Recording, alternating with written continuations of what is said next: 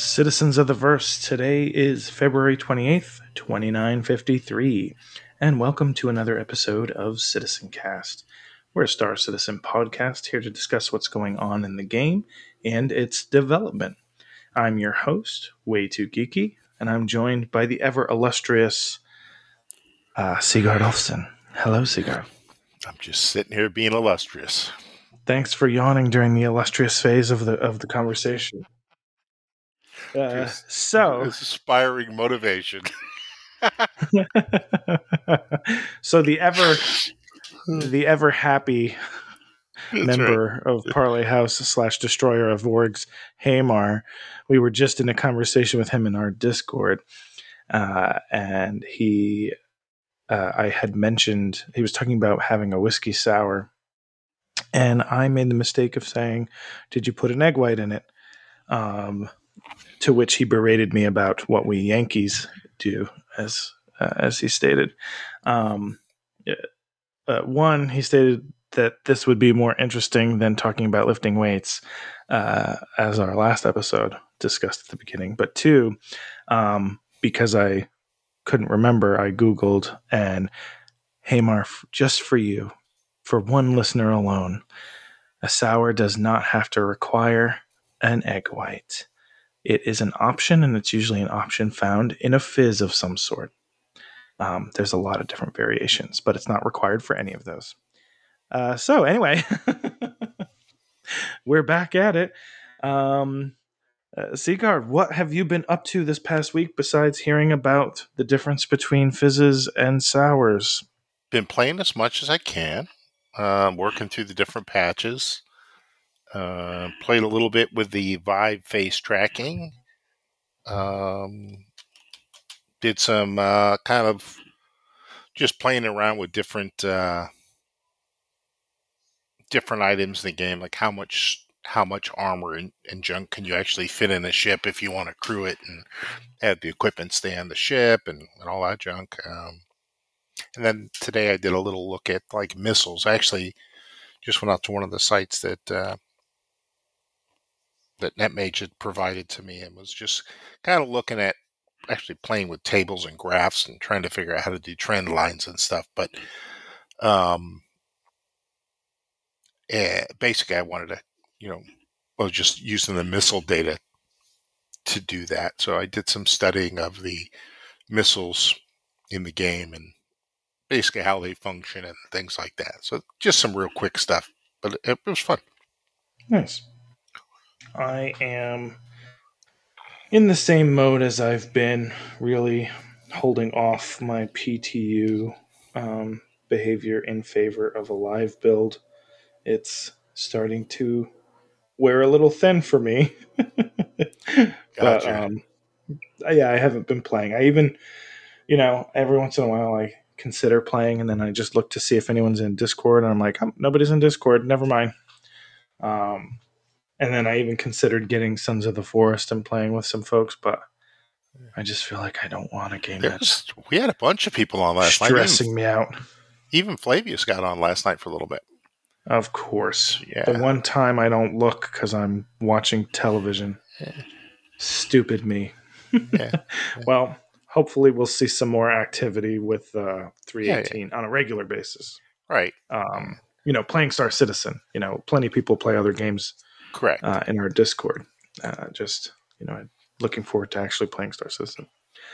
Um, so, uh, this past week, we had a fantastic um, Inside Star Citizen, uh, in my opinion, the best one this year.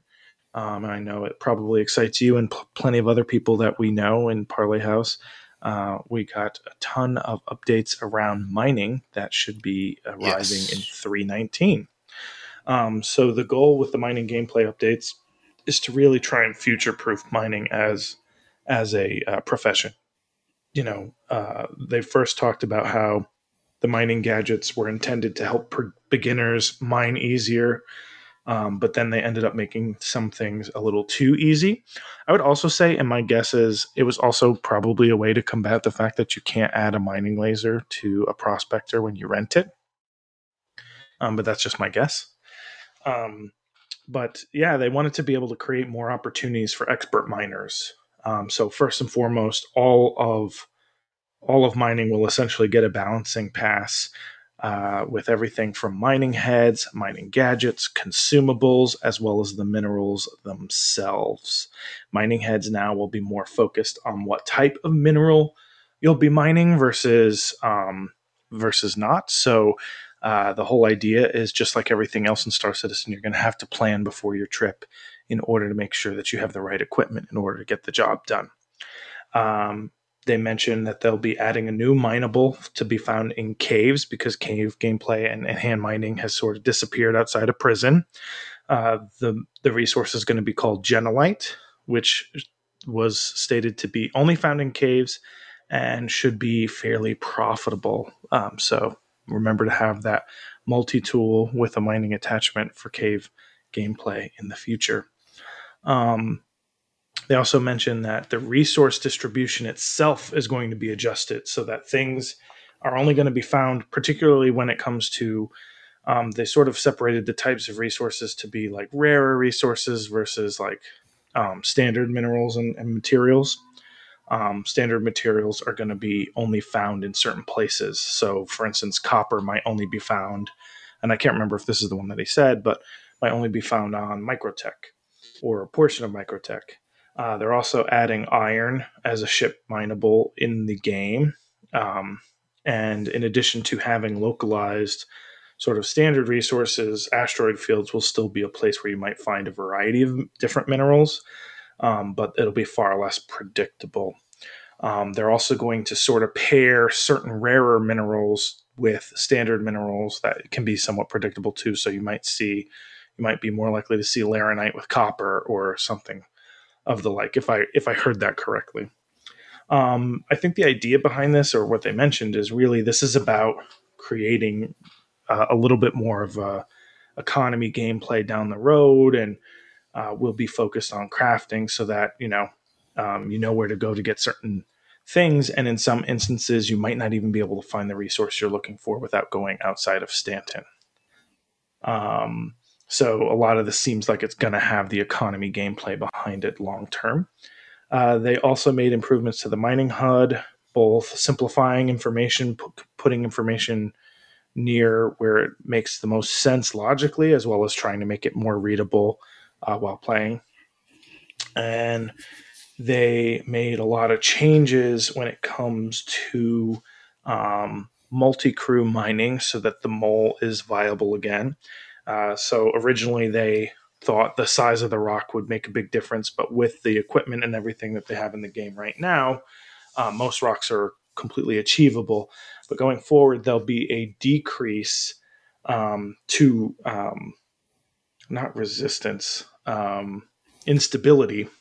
I wrote resistance for some reason, even though I knew it was instability, when using the mole, because the mole, quote unquote, will, because it shares a computer, the mining lasers will um, be able to synchronize, and they'll greatly reduce the instability. Whereas if you used three um, prospectors, the instability will still be really poor.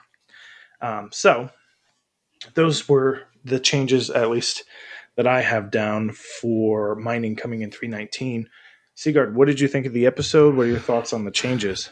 I definitely like the episode, and and I think the, the changes are great. Um, you know, my, like they said even in the show, mining is probably one of the more developed, um, yeah, I don't say skill sets, but play loops, right? It's it's very mm-hmm. well um, defined, and I think that uh, it cleans up a lot of the differences, just like they described. It makes it more logical now to have a four-person ship versus a one-person ship. It also makes it more um, uh, logical to work as part of a team, right? Um, it's that next stage of evolution, I think, that will eventually come to salvage, right? If salvage would be the same way. Why would you take out a reclaimer versus a... Um, or even in a uh, Orion in mining, you know, mm. what's going to be the purpose? It has yeah. to be significantly more economical. Um, so I think I think uh, what they're defining is very, very good. I also yeah. like the idea that they made um, hand mining an actual profession now. It's not just something you just kind of do. Um, yeah. If you wanted to go do it, you could do it. You could also do it as part of other mission types incorporated into your normal gameplay. Um, you know, like if, especially if you're a rescue guy, you go rescue someone, you heal them, and you're down there in the cave anyway. Pick up a backpack because something's expensive and rare, and take it out with you. Um, yeah. So I, I liked it. I thought it was a. I thought it was good. Um, I think it was a well done thing. And like one of the things I I conspicuously not mentioned um, was. And I say this, it's conspicuously not mentioned because I think it was deliberate and I think it's out there already.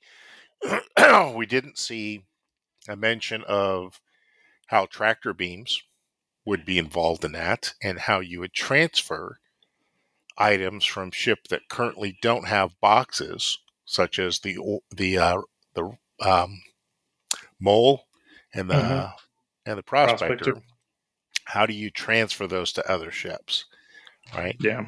So I do think we're going to see the use of tractors. I do think we're going to see disengageable pods that come off, yeah. right? And I do think we're going to see the um, what's the what's the uh, mining support ship, the refinery ship. Oh, the. Um... It is the M I S C. Um, oh, I, was, I just had it in my head. It begins with an R, doesn't it? The M I S C. Oh, man. Um, why can't, can't I remember? I got to type it up now. I got to go. I'm on the uh, grid. Oh, I'm already there. Oh, okay. Yeah, the, it's the, the uh... M I S C. It's not the Odyssey. It's not the Odyssey. No. It's a smaller supply ship. Is it M I S C? I thought yeah, it was it's M I S C. A M I S C ship. It's not on the Matrix. The Expanse. Reason. Expanse. And yeah. there was a while back in the, what was it, the email that they sent out for, um, they sent out the, you know, the news email. Mm-hmm. uh, with that, the, it wasn't with the, the jump point or something else? No, but they had a picture oh, okay. and they said, what is this terminal? And it looked like kind of a refining terminal. Mm-hmm. And I think that's what's going to be on the. I think that's the hint is that they're bringing that ship out. Now I got to go look for that email. Do we think we'll see? Do you think we'll see the? I don't think we'll see the Expanse I, in three nineteen. But do you think I, we'll see it this year? It, I, I think we'll see it this year, and I think we will see it in three nineteen. I have a funny feeling we're going to get a three twenty, and I think we'll see it then, personally. But you know, who knows? I wouldn't be shocked if we saw it. I wouldn't be shocked if we saw it in three nineteen, um, especially since some of the newer ships are, you know, practically in development when they announce them. Right, right. But I would much sooner see, like, if that if I, if the Expanse is in three nineteen, then that also bodes very well for ship tractor beams, because yeah. that's a core way that that the Expanse actually gets the material onto the ship. And I gotta go find the email. Um, so that's that's my my take on it. Nice. I I liked it too. Yeah, it was great.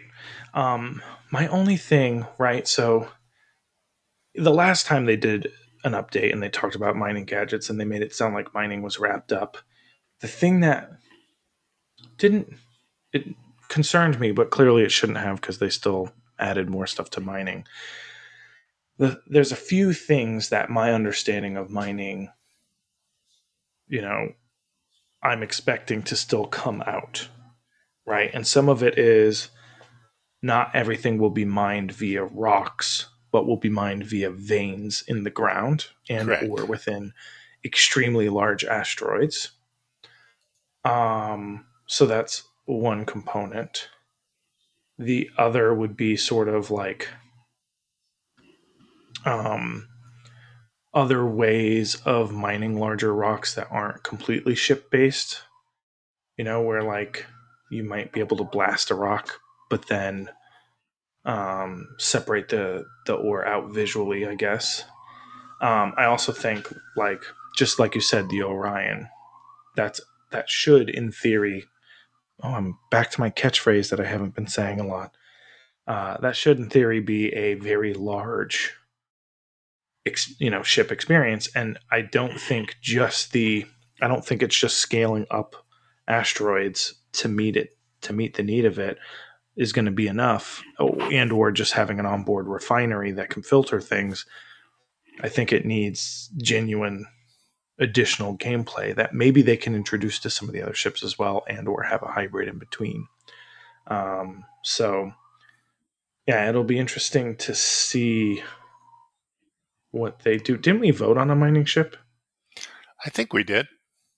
Yeah, and it's an R S I. It should be an R S I coming at some point between a Mole and an Orion. Oh, you know, that's a good point, too. I bet you we won't see that till next year, but we'll see. Well, but either way, I mean, very exciting. Uh, they talked about how it's going to plug into the economy. It feels like they're prepping for something. I, I think even this was one of the first times I watched a Salty Mike reaction where, yes, he was still critical because he's right. very critical. And it's okay. There's nothing wrong with that. But he was practically overjoyed and giddy by the end because he's just excited that mining is going to be a little bit more complex. And, you know, I think I think people who are good at mining will find it boring if there isn't a reason to be sort of an expert or a way to be an expert. And I think making it so that an expert needs to know what consumables they have on their mining head based on what they're looking for, plus mining gadgets in case they find an extra large deposit of it, plus knowing, you know, if they would need to take a multi-cruise ship, um, that kind of thing will be really cool. Excellent. How do I get um, you, uh, how do I share an image with you? Uh, on this? Yeah. It would be on Discord. Okay, you could send, send it on you, Discord. I'll just send you a picture, and uh, I found the image. Um, nice. Yeah, so it's the... Is it the one where it was beaming up the... The box? No, not at all. Um, it is, uh, in fact, I'm going to go to Discord right now. I can put it in. Oh, well, you don't want to do it. I'll put it in the uh, chat. Um, where can I put it under our general discussion, under the yeah, podcast? Just, just throw it in our general discussion, yeah. In, For in anyone the podcast, right? Know. Yeah. Uh, yep, this is it. Right. So this is the image I'm talking about. Oh, that one. Yeah. Yeah. So, so if for you that can't see it, is it, it is in the general chat, but what it is, it shows a terminal, a yellow terminal, um, up against some kind of bulkhead, uh, with, uh, orange piping going through it. And then it has on the left-hand side, it has like a bar chart, Um, with vertical bars and something across the bottom, and then two, I guess, forty-five degree, actually ninety degree um, scales with a needle kind of fluctuating from left to right. Um, and then looks like four separate, looks like double A battery kind of looking things at the top, kind of like a scale of activity going oh, on. Oh, yeah. Like power re- bars or something. Yeah, I can't read the rest of the. I can't read the writing. I can't read anything else. So the dials, the dials read temp, min, max, an R P M, and R P M. Okay. Um, I th- well, I don't think that's ship based, Sigard, only because the descriptor that they used for that was something about being underground. So I think it was something uh, to do with the underground bunkers, and I have a feeling it has something to do with, like, maybe it's an underground refinery, um, that could or be. Maybe it's some kind of atmospheric thing or some kind of mechanical controls. Like, you know, it could be something like having to do with missions where you might have to go to one of the new underground bunkers they're working on and shut off the machinery, maybe some sort of industrial sabotage type thing. Who knows? Yeah, see what I, I see the orange pipe, and that always reminds me of the ins. Um, yeah, it looks like a mole. Misk. Right, a mole. Oh yeah, the pipe itself, yeah, is very misky. The pipe itself right? is very misky, um, and I thought, I thought maybe that's going to be the The uh, uh yeah, not the Odyssey. The uh, can't even think of what it is now. We just talked about. Oh, the um, Expanse. The Expanse. So that was my thought, but I do think it's coming. I think it's it's definitely sooner rather than later. I think they're trying to flesh out more loops as they. I think, I think what we're seeing, especially the resource thing with mining, I think genuinely. This is definitely having localized minables is definitely, in my opinion, in a preparation for Pyro, so that there's a reason for industrialists to go to Pyro and take that risk. Gotcha. There's most definitely going to be a high, high value mineral there. Let's just face it. Gotcha. I think, at least. And then you have to hire security and everything, and then you might actually have to have a flotilla because none of the actual ships can fly for very long without needing fuel.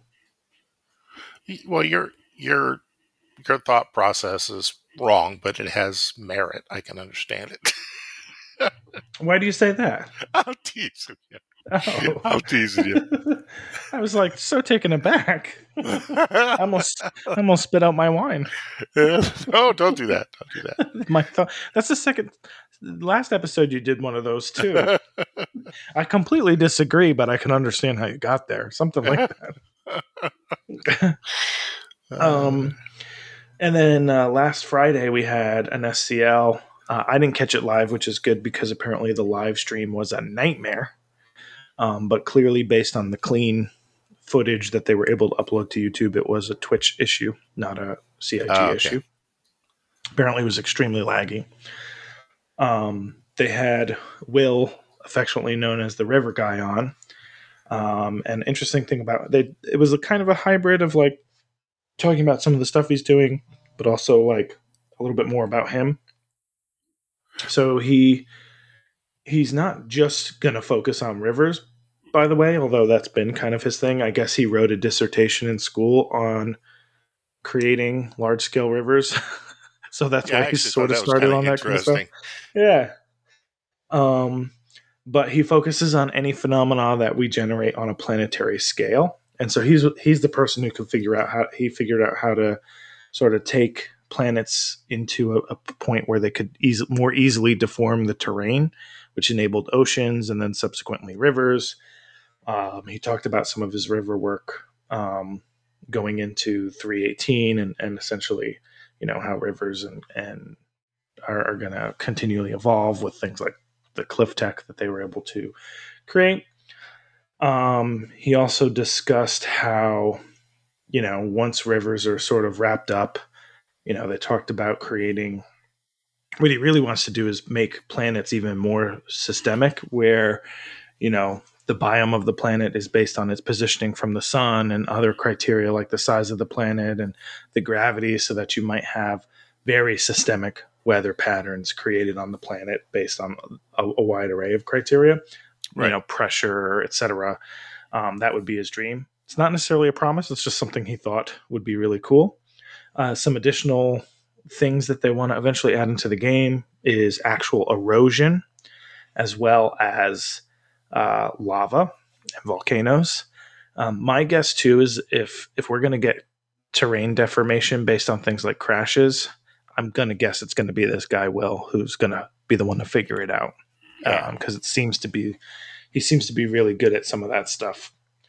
Um, so that was what he they talked about. The second half was with some of the members of Q A. I'll be honest in saying I I didn't really get a chance to check it out, um, but they were talking about you know. getting out a certain patch. right, right. I yeah. I and we got to meet uh, some of the members. I didn't get to go through all of all of it either. The second one, uh, yeah, I mean, had I, other stuff going on, and it just wasn't possible. Yeah, I apologize. I checked out while I was watching it. I finished the episode, but I checked out. I was doing something else, and then, um, you know. Because the live stream was really bad, I couldn't watch a Nuba Fire video of it because he had no idea what happened. Oh. Like it was apparently that laggy that he couldn't understand what was happening. Yeah, I was so, watching uh, it on from the – I was actually watching it from um, – The YouTube? YouTube, yeah. Me too. That's where I tip, typically watch it. Me too. I was just like getting ready and cleaning and stuff, and I was listening to Will. Um, and then by the, I, it was sort of like, sort of like I, I must've been like listening to Will and everything when I was drinking my coffee and or on the toilet or something. And then I had to like clean and get dressed. And I completely gotcha. lost track of what was going on. Something like uh, that. I, I met my friends for brunch on Saturday and that's when I was listening cool. to it.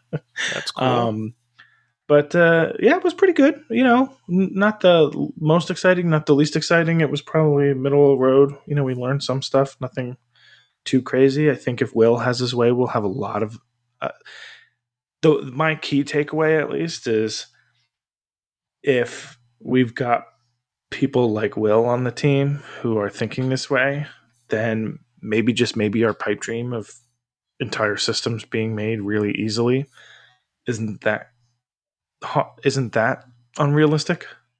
Right, right. So we'll see. At least the ones that we might be able to discover on our own that are new systems. Um, so we shall see.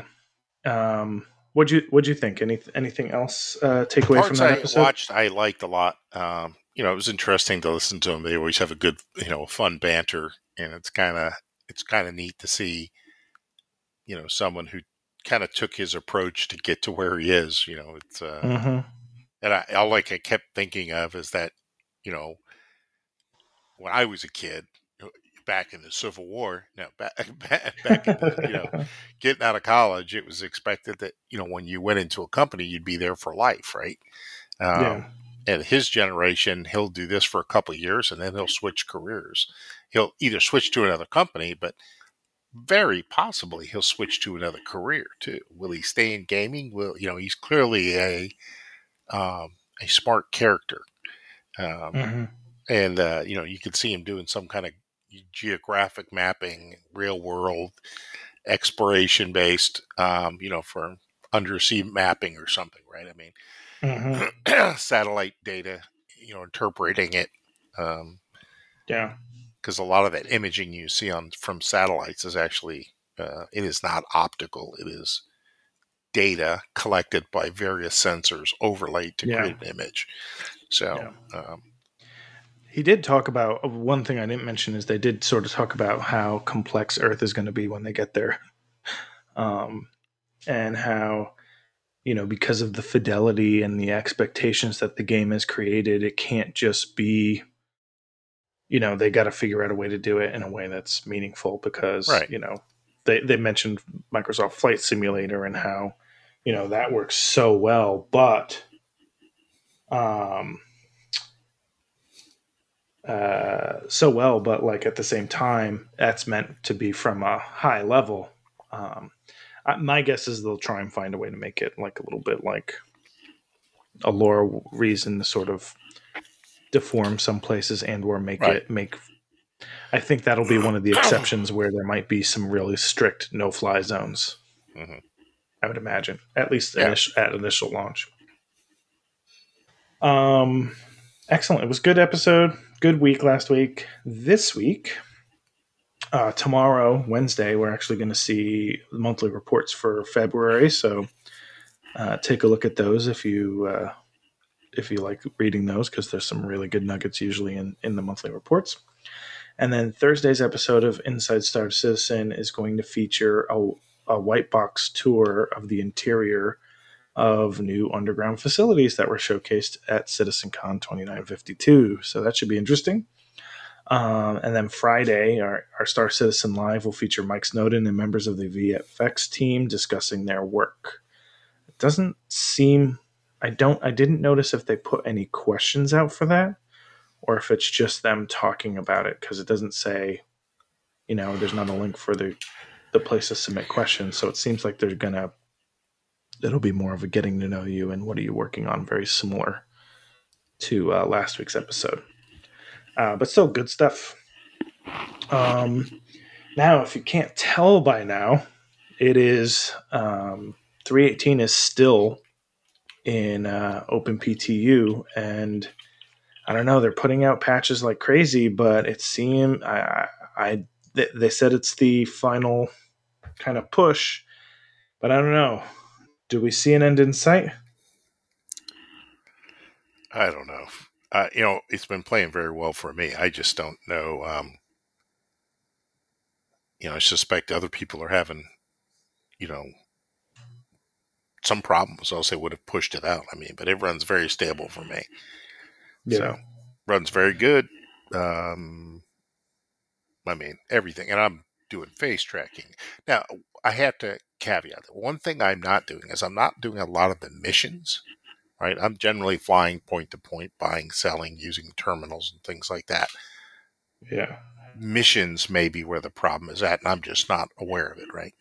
Um, ship-wise, I think that my experience with the ships is that they're working really well.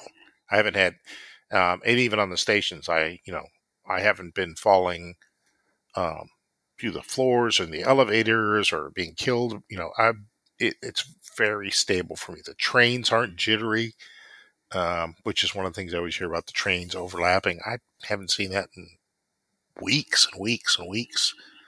Um, oh, wow. Yeah, I mean, I, I don't, I can't remember the last time I saw it. Um, it it looks and feels very, very mature right now for me. But while I don't have a hugely powerful C P U, I don't have an overly old one either, and I do yeah. have thirty-two gigs of, or yeah, meg, uh, gigs of RAM, um, and I do have you know S S Ds and um, a thirty seventy uh, and you know Nvidia card. So it could be those factors, right? That, that I might have enough horsepower to push through that. I also have a very good connection.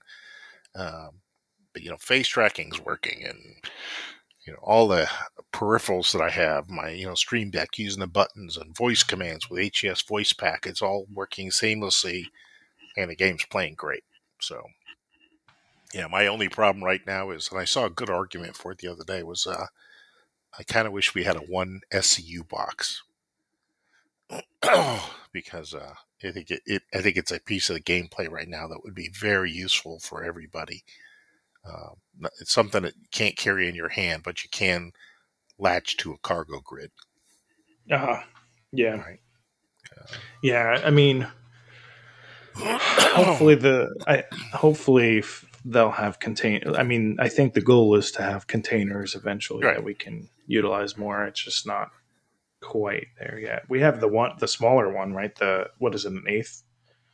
Yeah, N S C U? Yeah, exactly. Yeah. So, like, if you're doing a if you're doing a mission, um, in the Mustang, you can still shove it in the in the tube, which is basically a cargo container with open ends until you close up the bottom.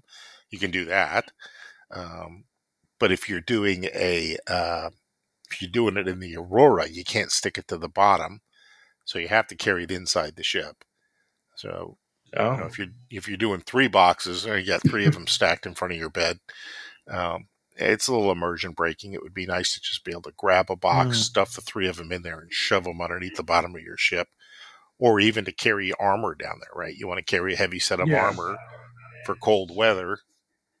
You know, you put your exploration suit down there and drive around in your normal MacFlex or whatever you're wearing that day. Yeah, um, medical supplies, food, things like that, of that nature.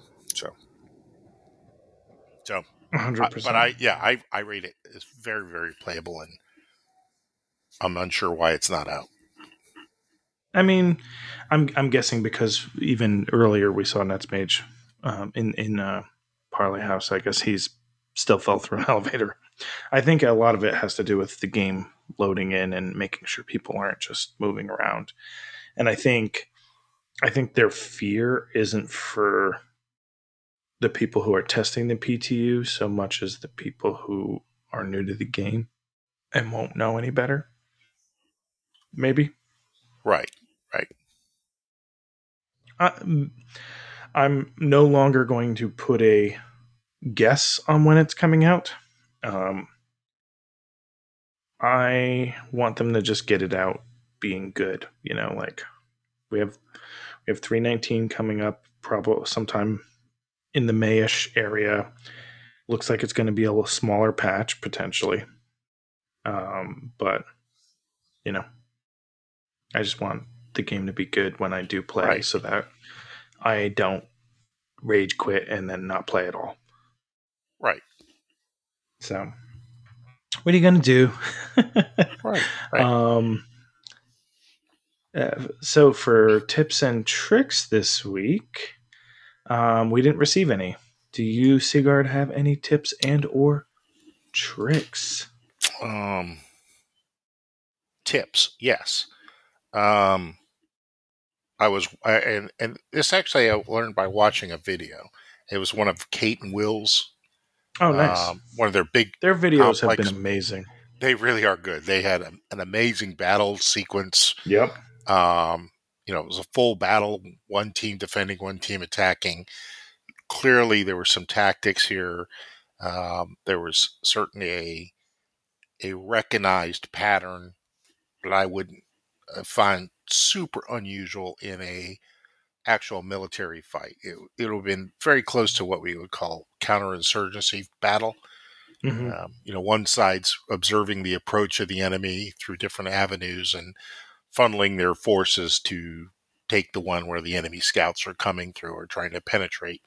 Um, you know, and uh, it's it's pretty common, but it, you know, they had lots of guy, guys and gals, troopers, we'll call them troopers, sitting up at high points watching for aircraft, mm-hmm. and then they had, you know, multiple railgun, you know, railgun shooting simultaneously at individual targets, uh, which is exactly what was done in uh, Mogadishu against the helicopters, right? You have a low accuracy weapon, but you fire bunches of them at the same time, and between the luck of the four or five people shooting, one of you happens to hit it, right? You just kind of shoot the sky and hope he runs into it. Uh, they were using ballistas. They were using the hammerhead. Actually, the hammerhead was floating over the objective in de- in defensive mode, and the ballistas were protecting the hammerhead while it was gunning down fighters and shooting things on the ground. It was, it's very slick. And then they had a lot of troop um, engagements at the end where the troops had to get to a central objective from both sides, and they were gunning it out at, you know, two hundred feet, one hundred feet, and then close range with grenades. It was very well done. Um, and what I came away with is, uh, uh, what I came away with was that they were really, uh, really trying to. What are you? What are you doing? They were. Uh, That's my roommate sneezing. Oh, okay. I thought you were like, come on. Go, go. So anyway, what I came away was camouflage. Um, so everything. It was at night, but the targets were dark, which is actually how it appears. Um, everything's very dark, but typically movement is what catches your eye. And depending if you have an all black uniform, it actually may make you more visible at night because you're a different color black against the background. But with the mist and everything and the color of the ground, the gray armor seemed to be very effective, um, especially as they got more and more ice build up on them. They started to really disappear.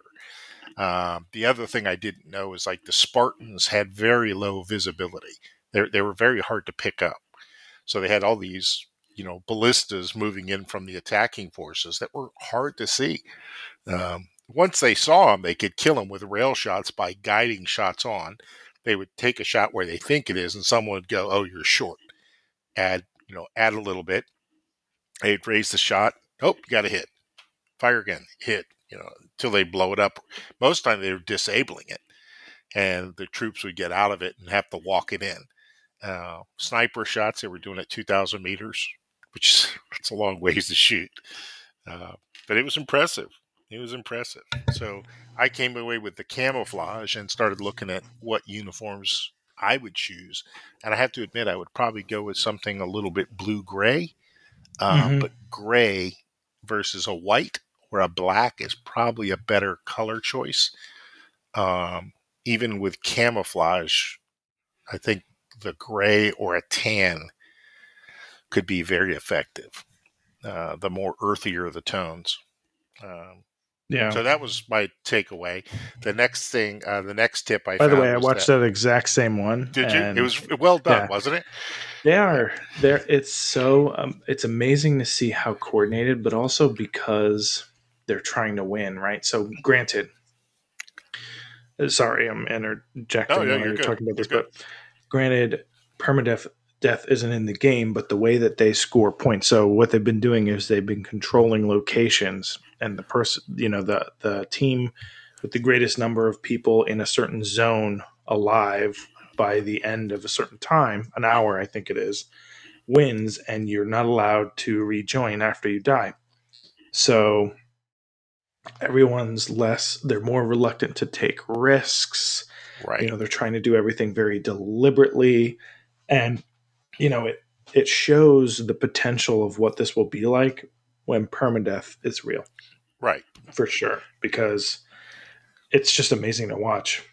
Right. And it's, you know, there's so many things there that are, that are, you know, and I used to do this as a battle captain or as a deputy three in the armor battalion. I mean, this is literally what my bread and butter was for probably the better part of twelve years, mm.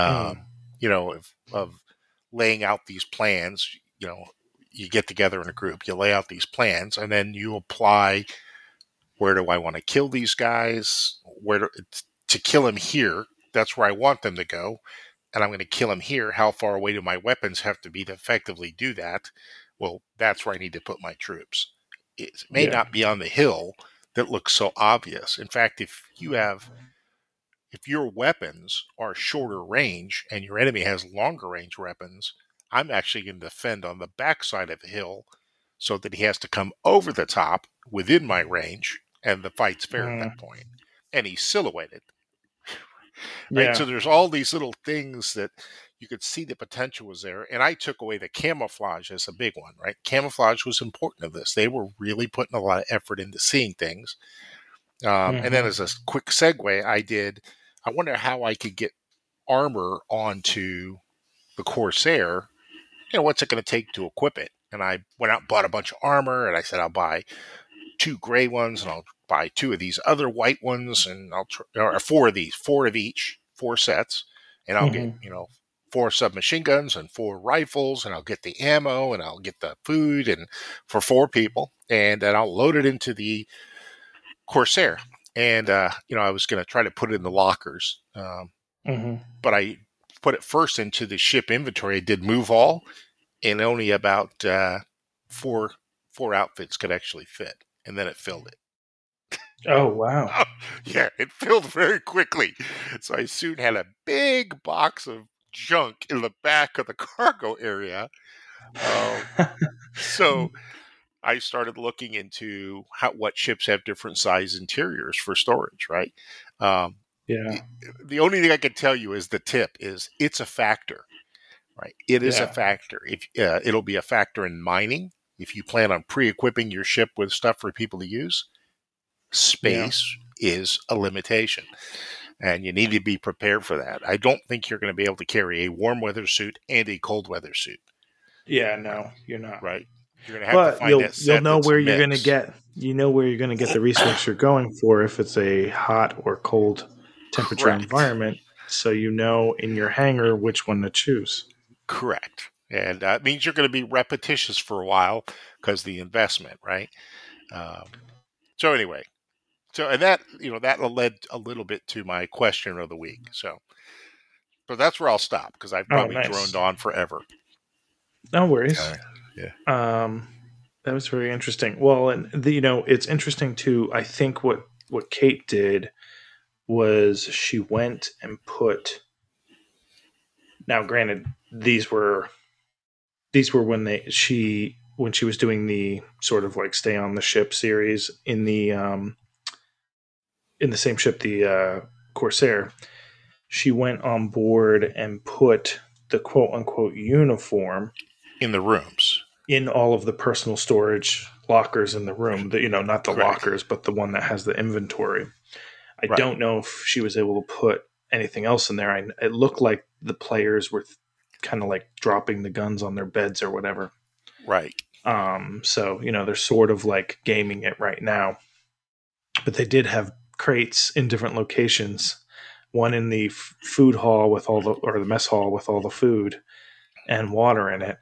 And one in the armory area with all the armor in it. And then one in the cargo area with other stuff in it too. Right. So, long term, obviously, that, that'll be different. But absolutely. Um, The other thing I was thinking of, what you mentioned, you know, even mining and the cold suit, warm suit, you know, right now we can fly wearing those. We're not going to always be able to. That's going to be too bulky for your flight seat. You're going to have to have a flight suit. And so certain ships might not have the capacity to even hold, you know, a larger suit. Right. Um, so even that will be a limitation. Like, it's really, you know, we think about how larger ships are going to be encouraged in game. Like, you know, I, I hate to always go back to it, but, you know, I look at the Carrick and that ship is going to have a lot of adaptability compared to a Connie because of even just how many stu- suit lockers they have. Um, right. And also the cargo, like, you know, the garage and ship in the in the Carrick don't take up any space. The you know, an Ursa on a Connie diminishes its cargo. I feel like they're going to have to rework that to a degree because they're still going to need some cargo space for supplies. Um, so they might right. have to increase the size of that somehow. Yep.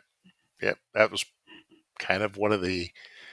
That's all leading to questions. I actually ended up with two questions, oh, but uh, but one of them is tied directly to that, and the other one's kind of tied to that. Excuse me. So uh, that brings us to For Science.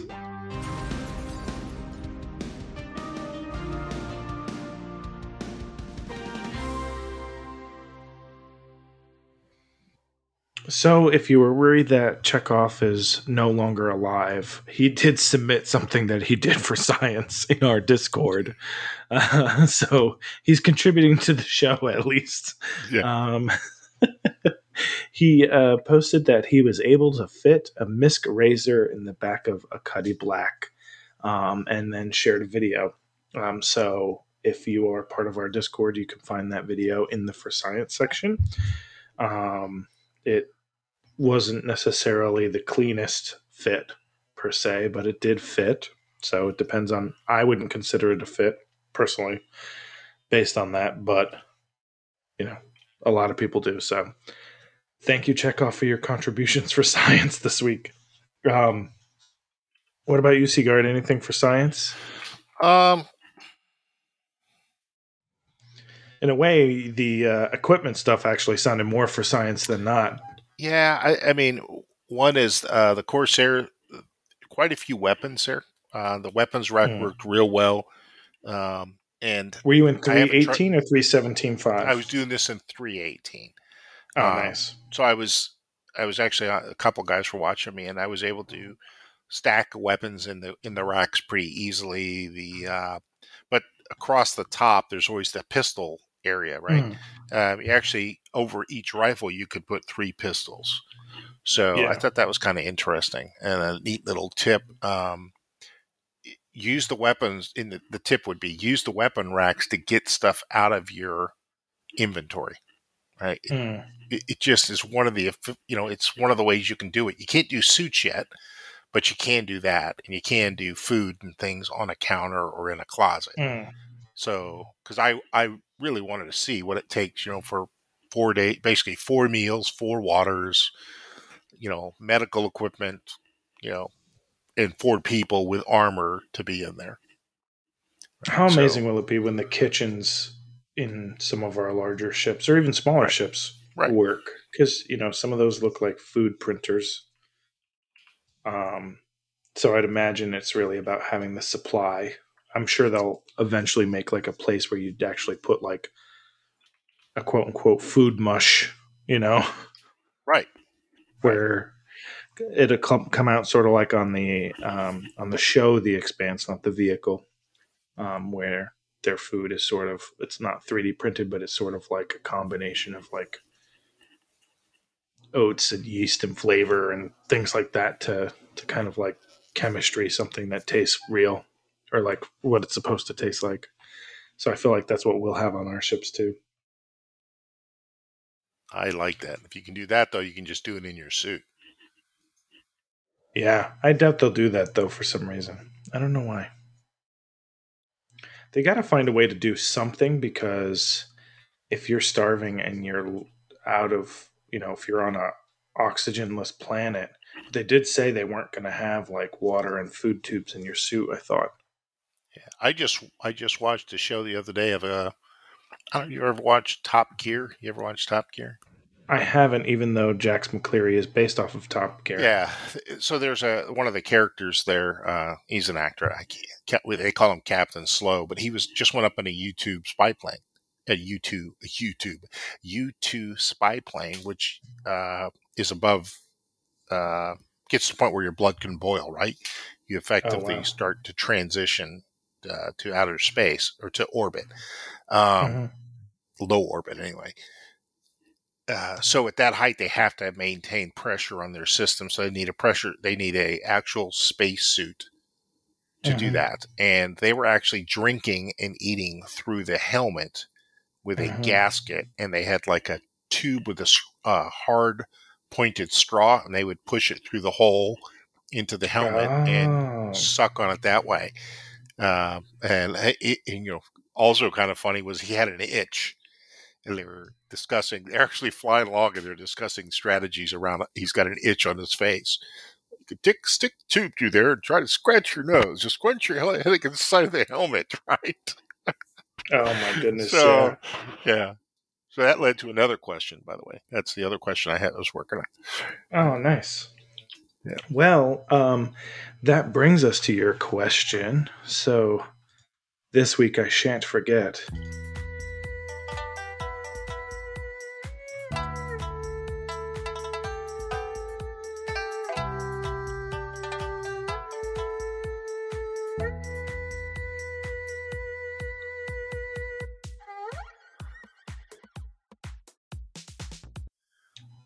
All right. So last week, Sigard, you asked, um, we have A I on stations and ships, but outer space is relatively empty. We certainly don't see a lot of N P C cargo and civilian traffic flying the trade lanes, landing, taking off, refueling. How important do you feel A I civilian traffic is for immersion? Um, so first up, we had via text. And this was the same anonymous texter from before, and it actually turned out to be Lesteroth N Z yeah, from He's been Gatlok. playing with us lately. Yeah, yeah. He's been playing with um, us. He's a great guy. I invited him to join us whenever he wants, by the way. Good. Good. Um, but he said, to clarify my last answer, yes. Uh, so this was last week where he mentioned, you know, N P Cs that he'd like on the ship. He said, I'd like an N P C accountant, a k a a purser, on my ship as I run trade around the verse with the benefits I mentioned, which I think had to do with sort of like more beneficial trade routes and or maybe That's a good some idea. hot commodities that are going on. Yeah. Uh, and then he followed up with, for this week, yes, I would like more traffic and the ability to interact with N P C traffic. Maybe pay an N P C shri- uh, I don't know why I'm saying shrip. Uh, may, I no gummies, I promise. Um, maybe pay an N P C. I just, you know what it is? I just look at screens all day, as as many of us, I'm sure, do. Yeah. And I, just my brain is no longer there. Somehow we record a podcast every every weekish. Uh, anyway. Yeah. Sometimes, hey, listen, we're on three this month. That's pretty good. Last year, that's a, not so it's good. An improvement. We're good, man. Yeah. Um.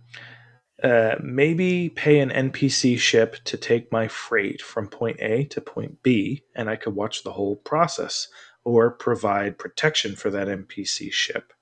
I think there should also be more traffic between planets and stations, like the traffic that we see on Area eighteen. Uh, totally agreed. And I think we will see that, by the way. Good. Um, Honored Heretic said, oh, dear God. Uh, th- these are all Discord responses, by the way. Oh, dear God, I don't want to deal with New York traffic at every space station in Stanton. Um, Skyguard said, I want some traffic so it feels more alive. Make things interesting. Psychosis said, I think it needs to happen eventually to make space feel more, quote, quote, lived in. Drowiz said, definitely need more interaction with A I. which we hope will be added over time. I think the immersion is needed to feel like a lived-in world. Yeah. C N Fries said, very important for, say, Pirates, and for more a more realistic game. Uh, J D Boone said, very necessary for immersion. Uh, S. Gateman said, I see an opportunity for piracy and for those looking to safeguard trading lanes. To say if a player attacks an N P C, then a mission goes out requesting assistance. I would make it would that would make the world feel more dynamic than it is now. I also see a potential opportunity to sneak aboard N P C ships that have landed for cargo and either steal the ship or get a free ride to a different port. Mister Tim said, Chris has said that players will only be a small percentage of the traffic that is coming and going from places. I've seen an N P C get on a train once in P T U, and it blew my mind. I'm all for N P C traffic. It would feel more alive in the verse to be leaving a station and have an incoming N P C flying a loaded caterpillar um, come over my comm saying, attention, loaded cargo ship inbound. Please keep a wide berth and make way. Thank you and fly safe. Yeah. Canuck twenty ninety-nine said, A I traffic helps a lot with the feel of the game and is important and necessary. That said, it should never interfere with an I R L player's ability to play the game. For example, an important spaceport or trade hub should look busy, but the A I should not actually be taking up landing bays and preventing I R L players from landing. Right, right. Um, okay. Uh, new player here, so or at least new respondent here. Uh, Davidus Alpha said, uh, I was like, Davidus U S A Alpha? No, it's Davidus Alpha. How important? Very important. Right now, other than the odd player craft, all we have is a scattered U E E Navy presence. Stanton is purported to be a major hub of business.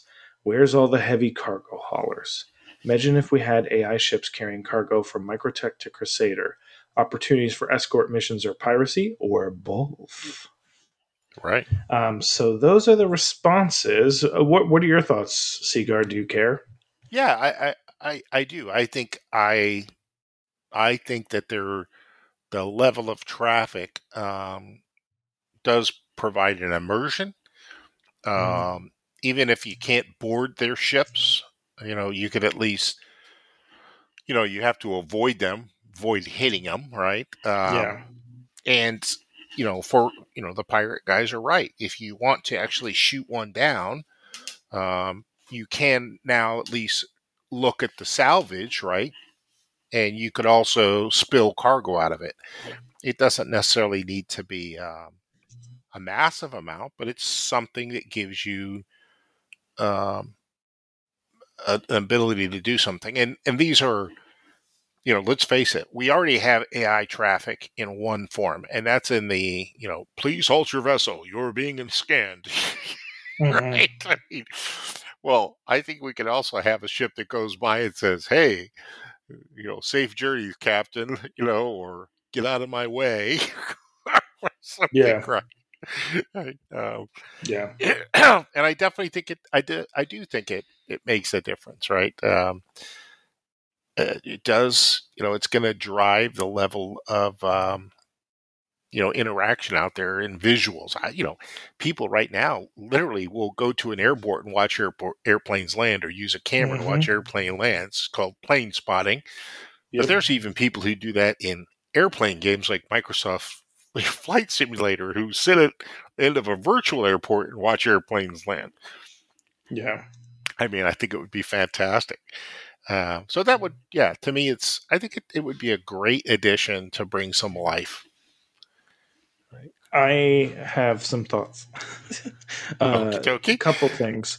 There are two other A I things that I think help with immersion. One, not as much because it's not as high fidelity, and one that actually will probably be somewhat of a playbook going forward. The first being the traffic at Area eighteen. Um, the only reason I say that, that that gives us movement, but clearly it's not true A I traffic, because even the ships are ultra tiny compared to actual ships, and they look very poor. And I think it was a, just a short-term fix. Oh, yeah, well, yeah.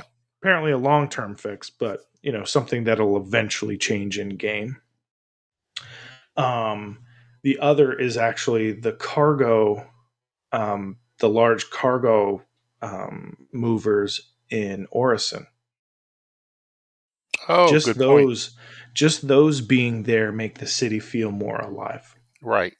You right. know? And, you know, I think just to kind of extend what you're talking about, the A I in general, once it's smarter, will make the game feel more exciting. We don't see A I take an elevator up to the bar. We don't see A I move around that much. It's minimal, and it's kind of a pre preset path. It's jogging in a circle. It's walking from point A to point B and back, whereas in the future, A I is going to have routines. And one thing that Chris Roberts has said, and granted, he is a very high promiser, um, but I do think he can, will deliver. It's just a question of when. Yeah, exactly. Is the goal is if you are a pirate, you shouldn't know whether or not you even are hijacking a player or an N P C. You shouldn't be able to know the difference. Obviously, you'll know the difference to some degree. You know, it's like people running at the spaceport, right. you know, but, but either way, the idea that he would prefer that that can be semi indistinguishable is an important nuance to understand. Uh, so, you know, my, my thought process is, yeah, the, the challenge will be, I think the biggest challenge for true A I depth, besides even just, I think just performance, is going to be when they, how they decide to take a quanta and turn it into an experience, and how quickly they're able to make a quanta a physicalized N P C. Right, right. Versus not. And then, you know, same thing. Like the the problem with quanta is they need to have all the characteristics of what's going on on the ship. It's it's if you're going to make quanta turn into something that you can eventually rob, then that also means they need to make the ship um, not just physicalized, but they need to know what kind of cargo is on the ship based on information in the game. They need to know how many characters are on the ship. They need to know what weapons those characters are carrying. Right. They need to know what skill level those characters have in combat. And right. then they need the characters to behave in a way that is reminiscent of what would happen if you were robbing their ship. So that's a lot. It is a lot. I mean, it is a lot of a lot. To I ask. think they'll get there, though. I think that's why, like, every time I hear Salty Mike, and I'm sorry, Salty, like, you're right sometimes, you're wrong sometimes, you're usually pretty just, you know, middle of the roadish, or probably skewing a little negative. But uh, not that I even think he listens to this. Um, but the thing that I hear him say all the time is, when is Tony Z going to wake up?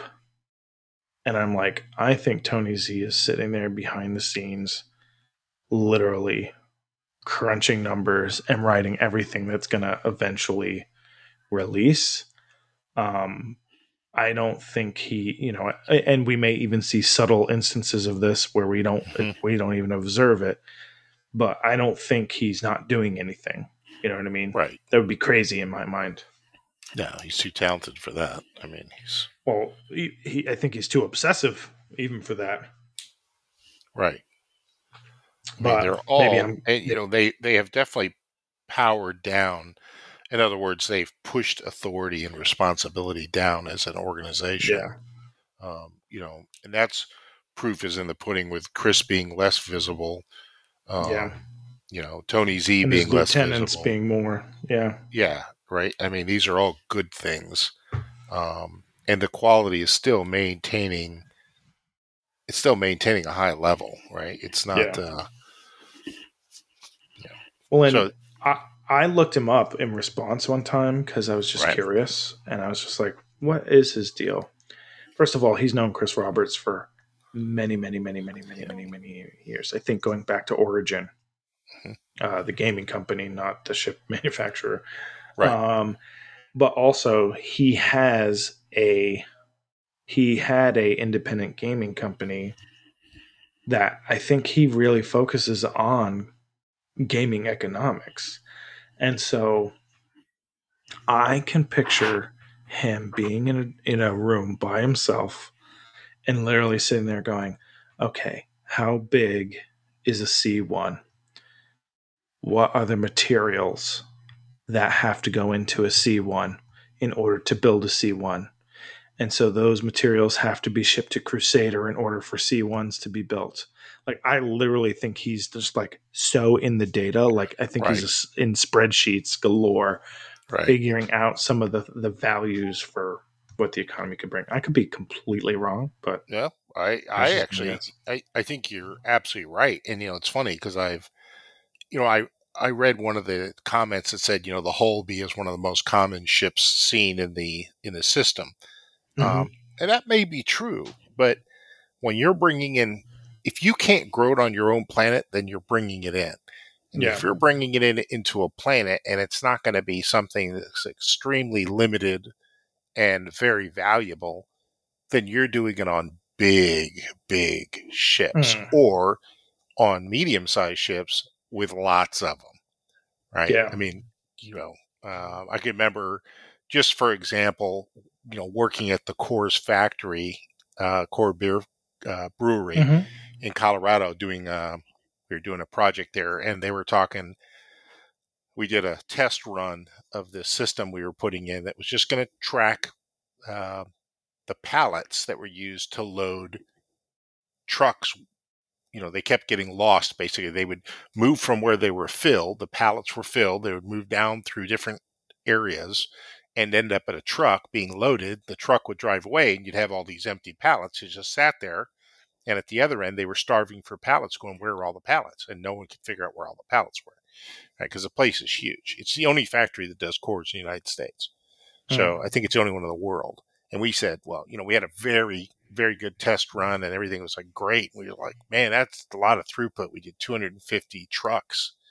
And a guy looked at us and laughed. He goes, that's a test. He goes, we normally do like fifteen hundred trucks a night. Mm. It's like, so you can imagine a factory. That's just a beer factory. Yeah. Right. So what is happening on a planet like Area eighteen? You know, how oh. many people live there? How much food would you need? And if, if it's not full of agricultural, yeah. Yeah. yeah, it's not Bud's Growery doing it. I can tell you that. Yeah. Well, I think, you, you know, you brought it up and you made me think of, think of it this way. Like if Microtech is the Apple right. of our universe, or if it's even close, then it's probably one of the most profitable companies. But it's not like there's only one store to buy a Moby Glass in the verse, because it wouldn't right. be the most popular if you could only buy a Moby Glass in the verse. So imagine your car, you build rep with Microtech and you're hauling Moby Glasses across the verse. You know, you're helping right. supply Terra with Moby Glasses. You're helping. So like, I think a lot of this, sure, a lot, some of it unlocks within system, but I think truthfully, part of the problem is the economy doesn't truly unlock until there's crafting and until, and or a mechanism for the game to craft, aka Correct. factories or locations where you need to deliver things in order to make things, um and then so like nodes of of of creation and nodes of distribution, and then most likely our economy won't feel real or even close to real until we have multiple systems. Yeah, I I, I mean I I really, you know, like you were saying, if if Microtech, you know, has the Apple, is the Apple of the industry. Um, and we're talking a hundred systems. We're talking hundreds of billions of people. That one system is not delivering that. And that means that there's no one person. The if there is a single person in charge of that that company, and they do just one percent of the of the of the equipment produced in the in the universe or the empire are those apples, you're still talking a massive, massive organization that would mm-hmm. it would span multiple solar systems. And it's still yeah. only one percent of the iPhone type mechanisms being produced. Yeah. So there's well, think- ninety-nine percent being done by something else or groups of others. And think about it this way too. Like right now, one might assume, granted, this is just random now. This is yeah, it is random. Maybe wine, wine induced, and maybe they won't go this granular. But like, yeah, Microtech is where they invent the technology. We don't know where they manufacture it. Correct. That could they be, might manufacture that it somewhere be. else. Right. You have Nvidia that does their cards, but they also they do the chipset. So they yeah. have their own cards, but they do send the chips out, and Pony and all those other companies take it and do something else with it. Um, they might even manufacture it. You know what? I wouldn't even doubt it if they manufactured it not on Microtech, but in Art Corp. Right. right. So you're yeah. bringing chips. You're bringing chips from Microtech because they probably make the chips in house to Art Corp, and then that's where other things to create a Moby Glass are being delivered, yeah. and then all of a sudden you have. You know, they, they need like the sapphire or whatever crystal it is enables the hologram and all that right. stuff. And then the dyes that come from some kind of plant from another system. Like, I don't know if they're, they might not, they probably won't get that granular. But if they even get one tenth of that granularity, then you start to see how hard of a job Tony Z has and why he might be super quiet. Correct. Yeah. Now, you know, it's, it's just a, a monstrous exercise no matter how you cut it. You know, are you going to make... Yeah. multiple wristbands? You know, you have one for the elderly that has giant buttons. You have another one that's uh, got a different pattern to it. You know, it's the Sony version of the, the iWrist yeah. bracelet. You know, it's. Uh, well, I know. I genuinely think they're like the Apple, where it's not they are. like there's not a flavor of Moby Glass. It's right. It's Moby Glass, and then there's maybe.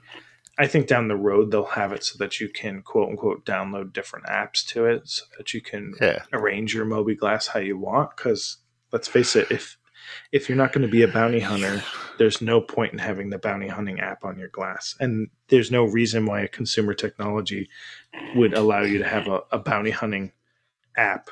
Like I right. think the missions app is going to break down into individual apps based on career. Agreed. Agreed. So you might have a C D F app or like a, you know, some other, I don't know. All right. We're, we're getting yeah, we into digress. a lot.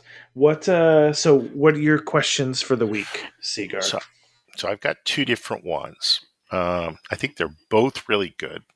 I'm going to go with the second. They sound related-ish. Uh, one is kind of related, but I'm going to go with uh, the second one, and I'll save okay. the one. Okay, so the question is, uh, what mechanism, you know, game mechanism, will drive us out of our armor and undersuits while in our ships or on a planet? So, does that kind of make sense? Like, yeah. So, what fact, what what external pressures do you foresee correct. us changing our wardrobe, essentially? Correct. I mean, do you just start getting stir crazy and you lose your focus and you can't, your eyes don't focus anymore? Yeah. You know, I, I, you know, I don't know. Equipment failure. What, you know, what's it going to be? Is it, I, I suspect it'll be an uncomfortableness factor of some kind, and a better suit would let you stand oh, it longer. Right. This has me sixteen different ideas. Just, yeah. That's why I picked I it. like, that's, it's a big, broad question. It is. And, uh, that's why I went with this one. The other one's good. The other one's good. Um, so we'll use it next week. But I'll go post that out there right now. Excellent. Well, keep track of the other question. Yep, I've got it written down. I always do it on my Oh, great.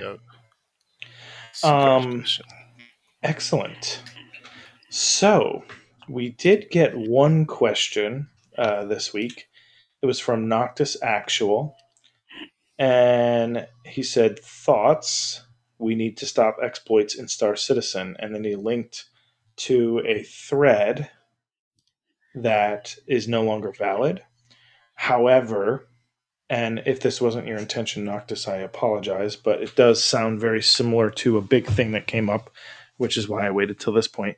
You know, we saw uh, in the past week a big sort of kerfuffle about hacking in the game. Um, and who was the... Why can't I remember his name? That's it's not, not Captain Nuba. Burks. It, oh, it's uh for um Alpha. No, uh, it's something like that. Avenger it's, One. Avenger One. One. Yep. Avenger One posted a video of evidence uh, that clearly displayed. It, it was clear that hacking exists. It, it included a website that you could go to with tips and tricks for exp- exploits and everything. And then it also included, you could see an actual U I associated with cheating within Star Citizen. And so, Noctis, if this wasn't what you were getting at, it's still sort of, in my opinion, the same thing. And so correct us if we're wrong, but essentially you're acting, you know, what are our reactions to that? Um, So it sounds like you're familiar with, I, with it as I, well. Sigurd. I also think he's talking about things like, uh, you know, exploits where you used to be able to hover over a building and refill your ship without landing, right? Oh. That type of exploit also. All right. So, so why don't we start with some more like definitive cheating, and then we could kind of broaden it to okay. simple exploits. Gotcha. So, so simple cheating for me, um, uh, I don't like it, um, but it also is a. It's greatly, it's greatly um, driven by. Uh, it's it's greatly driven by competition to be the best, mm. to specifically over other players.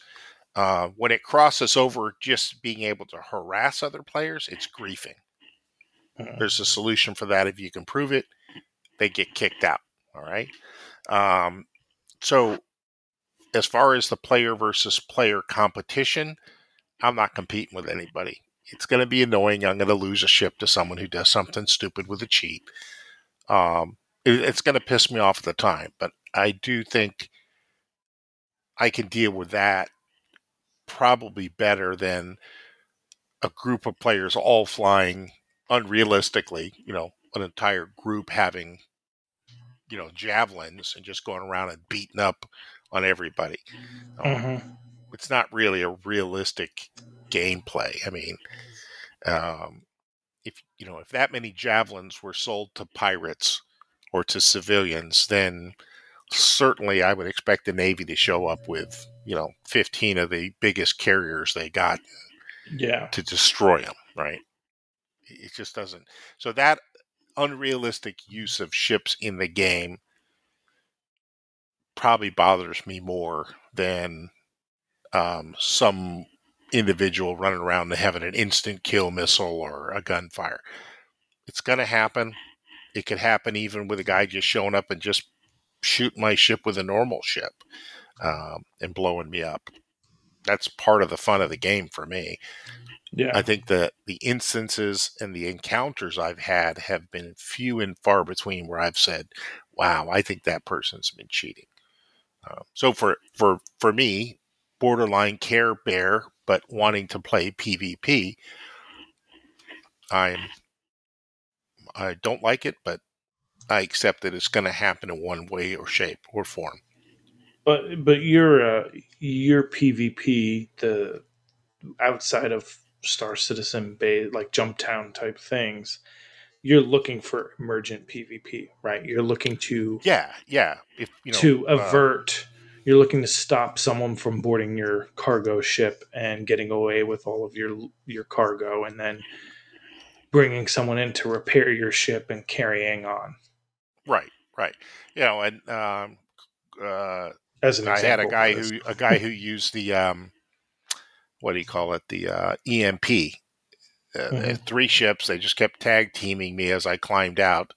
um, in my hullay, and literally, as I started the ship every time, it would just immediately shut down as another guy P V, you know, just E M P'd me. They'd just sit next to me and E M P me.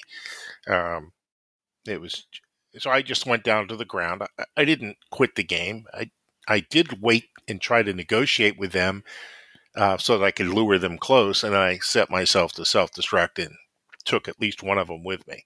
So uh, to me, that's, it was frustrating. I lost, uh, you know, a cargo uh, ship full of cargo and probably an hour's worth of gameplay. Uh, but I was playing by myself, and I and I get that's the chance. Um, but yeah, I'm not I'm not a competitive dogfighter. Mm. Um, I don't want to be the best. I just want to be able to hold my own. Um, and if I'm a cargo guy, I definitely, you know, I'm trying to work on strategies to avoid being caught. One of them is run. Um, mm-hmm. The placement of weapons on freighters and stuff is not really smart right now. It's not, I don't think it helps the pilot. I mean, what does a mole need? For example, what does a mole need two forward-facing guns, even on gimbals for? Right? It's mm-hmm. not a dogfighter. It's like taking a semi-tractor into a freaking parking lot and trying to race. It'd be better to have point defense. Point missiles. Defense, correct. Um, excessive amounts of chaff and good shields. Yeah. Um, uh, Especially ability, for the pea shooters that it right. has. Like, just make them point defense. And right. And if I'm going to have a turret, I would rather have a turret for ground defense. When I'm yeah. parked mining, I have a turret on the bottom of the ship to keep people away from my ship. Right. Uh, but yeah, point defense is a much more point. practical thing. Uh, ships yeah. like the Freelancer, Uh, we have a little turret on the back, but we have massive guns on the front. Put mm-hmm. the massive guns on the frickin' turret. Put a chin gun on the... You know, put a chin turret on that sucker. Just, well, that's why it's so funny. People complain about my favorite ship. Um, and if you don't know, I'm sorry, folks. But, you know, there's no pilot-controlled guns. Um, I don't need pirate pilot-controlled right. guns. Like, right. what am I going to do in a carriage with pilot-controlled guns? Correct. Yeah. Like, that's that is just a waste of time. As a pilot, right. I'm better off trying to focus on where the fire is yeah. coming and, and adjusting the ship so that I don't have anyone in the blind spot, which there's very few of or, or barely any at all. So, right. I, um, you know, it's it's weird. I also come with that that real-life experience of being on tanks, right? Uh, mm-hmm. You know, fifty caliber is a fierce weapon, right? Uh, mm-hmm. You could fire that all day at me into my tank. I will probably not realize you're even shooting at me. Mm-hmm. And I will probably not find any marks on the tank. Uh, there may be a dust ring where the bullet hits. It's not going to dent the armor. And it's it's not going to chip the paint. The armor won't give enough. Literally, yeah. it will not give enough. So it doesn't crack the paint. Um, we, you know, you literally could go armor all anything on a tank and it becomes fresh. Uh, it's not good because it's flammable, but it's, you know, it, it's true. So I look at armor and things like that in the game, and I go, well, if I have armor and a bullet hits it, small arms is not a threat. Missile, that might be. Yeah. So anyway, I cut you off. Oh no, that was cool. You're good. Yeah. Um, I good personally, question. It's a great question. Um, yeah. I guess my whole thing is, yes, C I G needs to do what it can to... Pre- I don't know why I said it like kind of like like I was like um, Cardi B. C I G? Um, yeah. C I G needs to... Um, Lethan. Um, they certainly need to do what they can to stop exploits. I think this early in the game's development, if as long as it's... You know, I think they should investigate and figure it out, especially if it is like a... a user interface thing that people can use to actually cheat. I think the the example that we saw was people can change the firing speed of their ship to be like, you know, three hundred rounds a second or something, something insane mm-hmm. to where you could just like practically, it seems like a one shot kill of a ship, um, and, or, you know, fly your ship without having any G-force at like breakneck insane speeds. Those things where it makes it feel like you're experiencing desync when you're maybe not, those are ridiculous. But my big thing is, people, and I would hope that none of our listeners were cheaters, but why do you want to play this game and you get so much satisfaction out of using some sort of hack? It's one thing when it's an exploit from the sense of like, hey, right now the game's letting me float above the ground and someone could run in and pay and then have the cargo distributed. But that's because we know that that's not going to be a thing. That's why Sigard, Sigard and I don't play those games, because we know, like, we don't bother doing that because we know it's not going to be a viable gameplay mechanic Correct. in the future, and we just prefer to train ourselves otherwise. Um, but, you know, not everyone is... We like, also suck. Kind of, nah, no, speak... but, but, like, why... Why do you even want to play? Yeah. Your your hacking doesn't make you superior. It makes you pathetic. It's like you are you can't even attempt to try to play the game properly, that you're going to use cheats and exploits instead of just play a game and be the best at it. What has happened in your life that you feel the need that the only way that you can enjoy a game is to one, create misery for others, and two, get an unfair advantage that, you know, like, shouldn't exist. Um, so, you know, that's my twenty cents. People, it's ridiculous. Don't, don't do it. I don't like any exploits because I just don't want to get banned. I don't want, I don't care about getting sixteen ships when I know I get some sort of like repeating thing that's more annoying to me. You know, like any of that stuff I just don't like. Well, it's funny on the exploit parts. I can I can understand someone doing like um, like we used we did it quite a bit early on. We would do things like take the mole, hang it out the bottom, basically put it. Oh, the, the rock. The rock. I'm sorry. We put the rock on the bottom of a Taurus or the Valkyrie on the back of the ramp, right? And mm-hmm. the pilot would lower the ship down close to where the mine or the uh, the material was to be mined, and then we would mine from the ship. Uh, mm-hmm. So we didn't have to get out and drop the ramp. And but that time the ramps were buggy. It was kind of a pain. And every time you got on and off, you had a chance of crashing your ship and, and blowing things up. Um, I have really shifted from, I was never in, in that much into making the money in the game, partly because I have a lot of ships. I put too mm-hmm. much money into the game in real cash um, that I don't have to.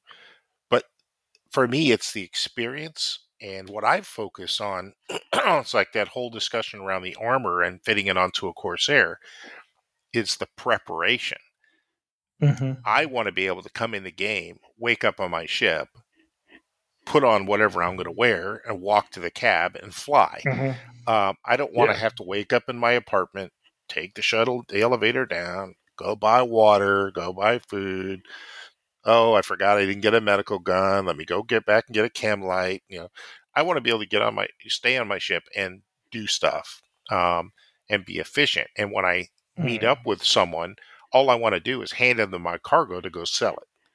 Yeah. I mean, that's all I want. When I'm mining, I want to mine. And I want to, if I'm going to play for an hour or two hours a day, most of the time it's going to be an hour because um, it's during the week.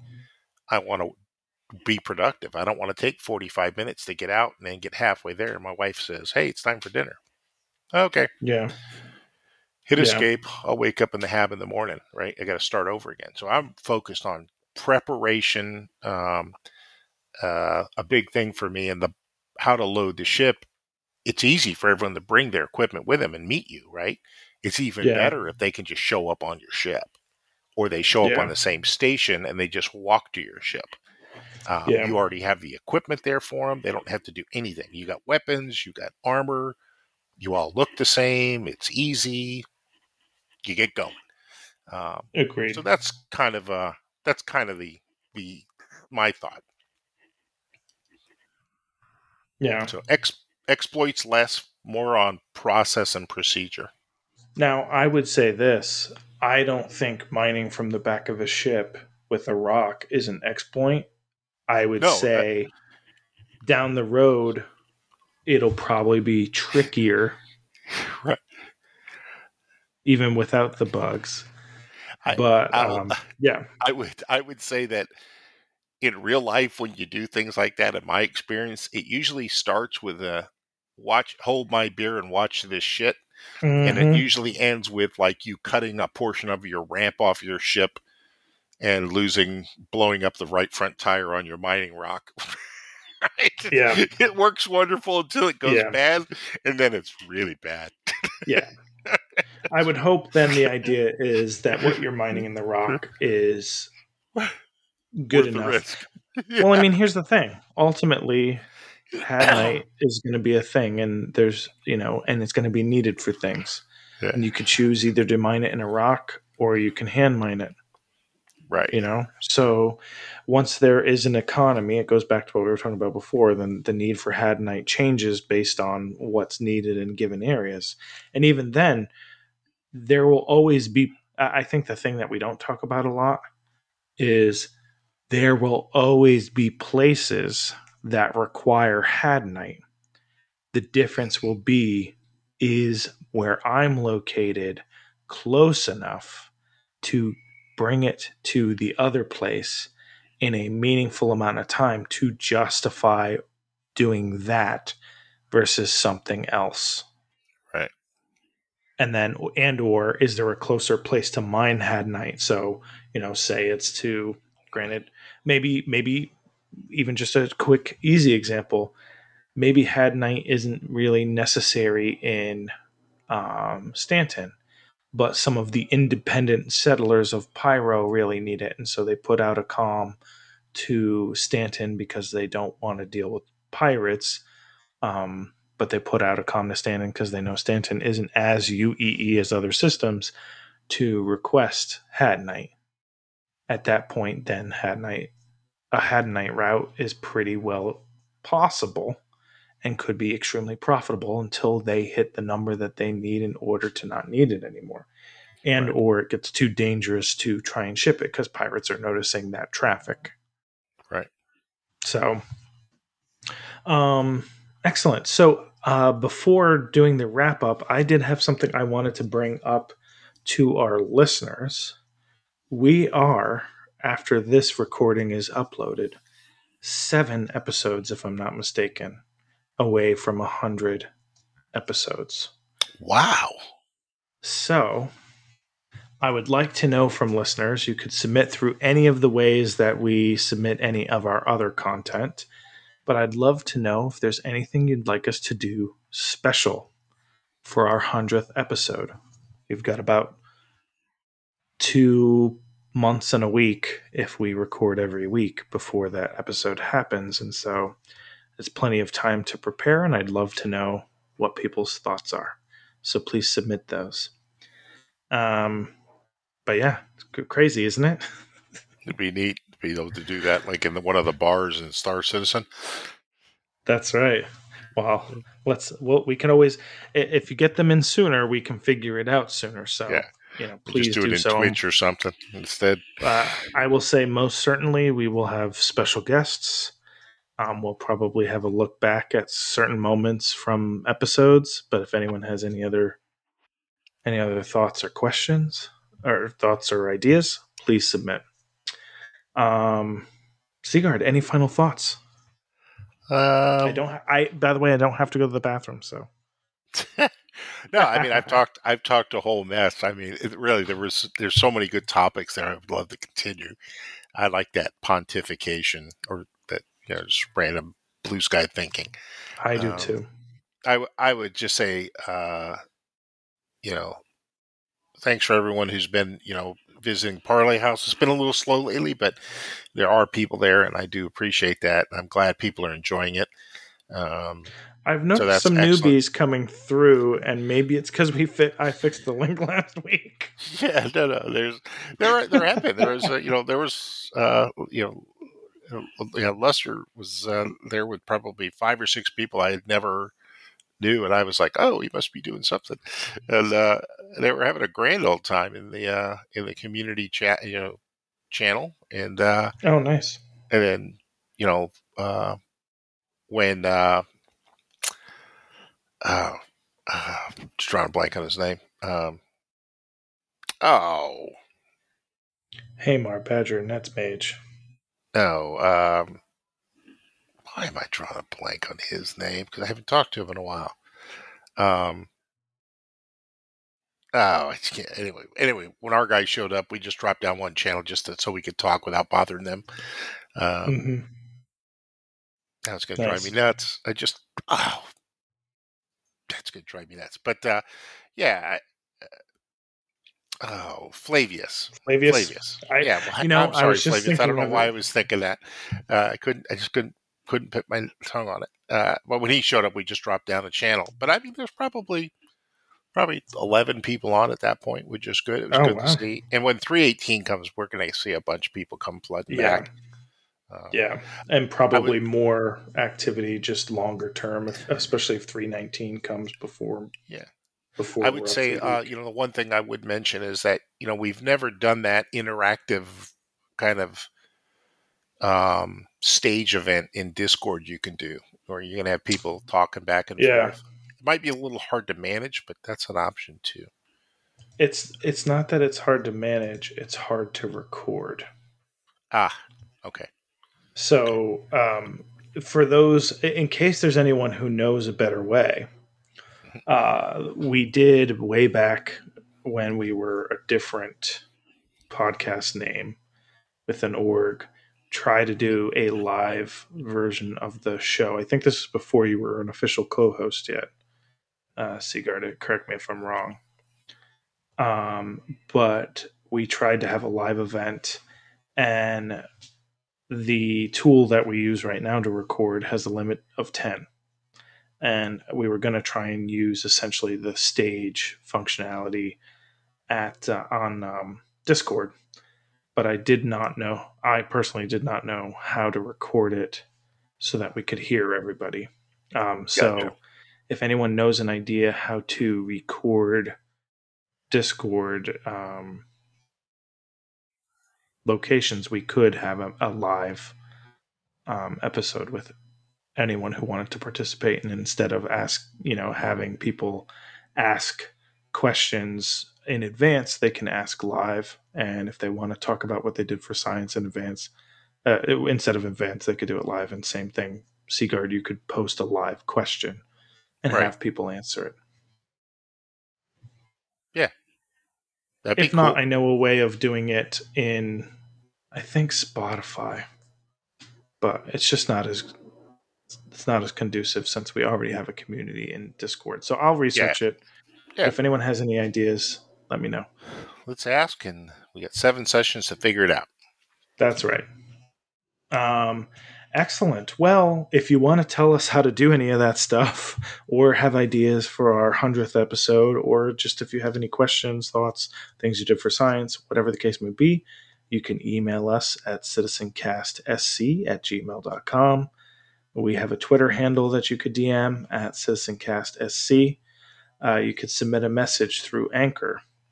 Uh, or, of course, you could join our CitizenCast Discord, where we have a bunch of different sections.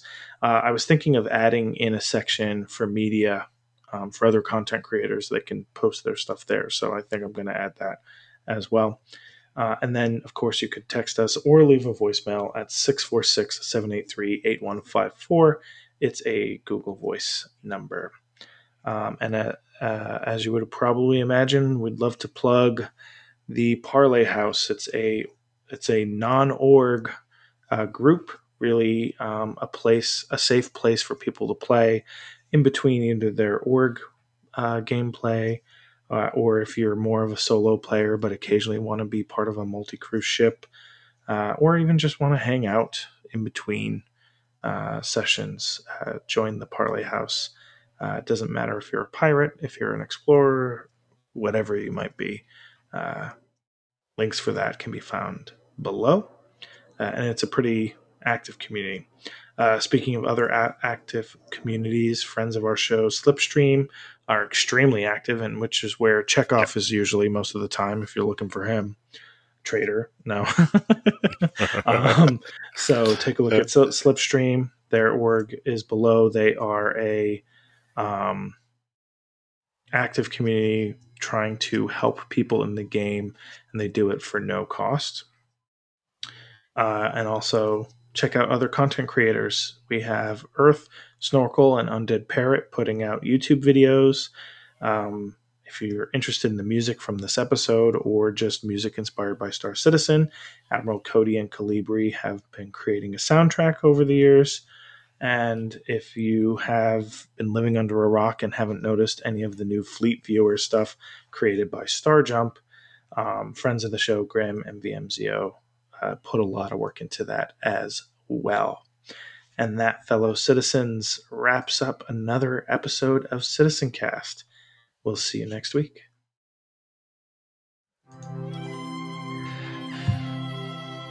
Wow, under two hours, Sigard. What are we doing with ourselves? I know. Did you remember to do the music? Yes, I remembered the entire time. Okay, I was wondering. I couldn't remember hearing any music. I was like, oh. Oh, that's because we we we finished all those sections ages ago, and the two of us have just been bloviating for probably forty minutes. Good, good term, bloviating. I know. I like to use it occasionally. You know what it sounds? You know why I like it? It kind of sounds like, um, almost like, like verbally gassy. Oh yeah, yeah. You know, like there's verbal diarrhea, but then there's bloviating. It's like, correct. Sounds like bloated. It does. You're absolutely right. Sorry, it's just a random thought. No, no, no. Bloviation is a good bloviate, I guess. Uh, now you just gave me that. I was going to go with a different episode title, but now this one's definitely Bloviation Station. Oh, there you go. Oh, that's a good one. That's a good one. Awesome.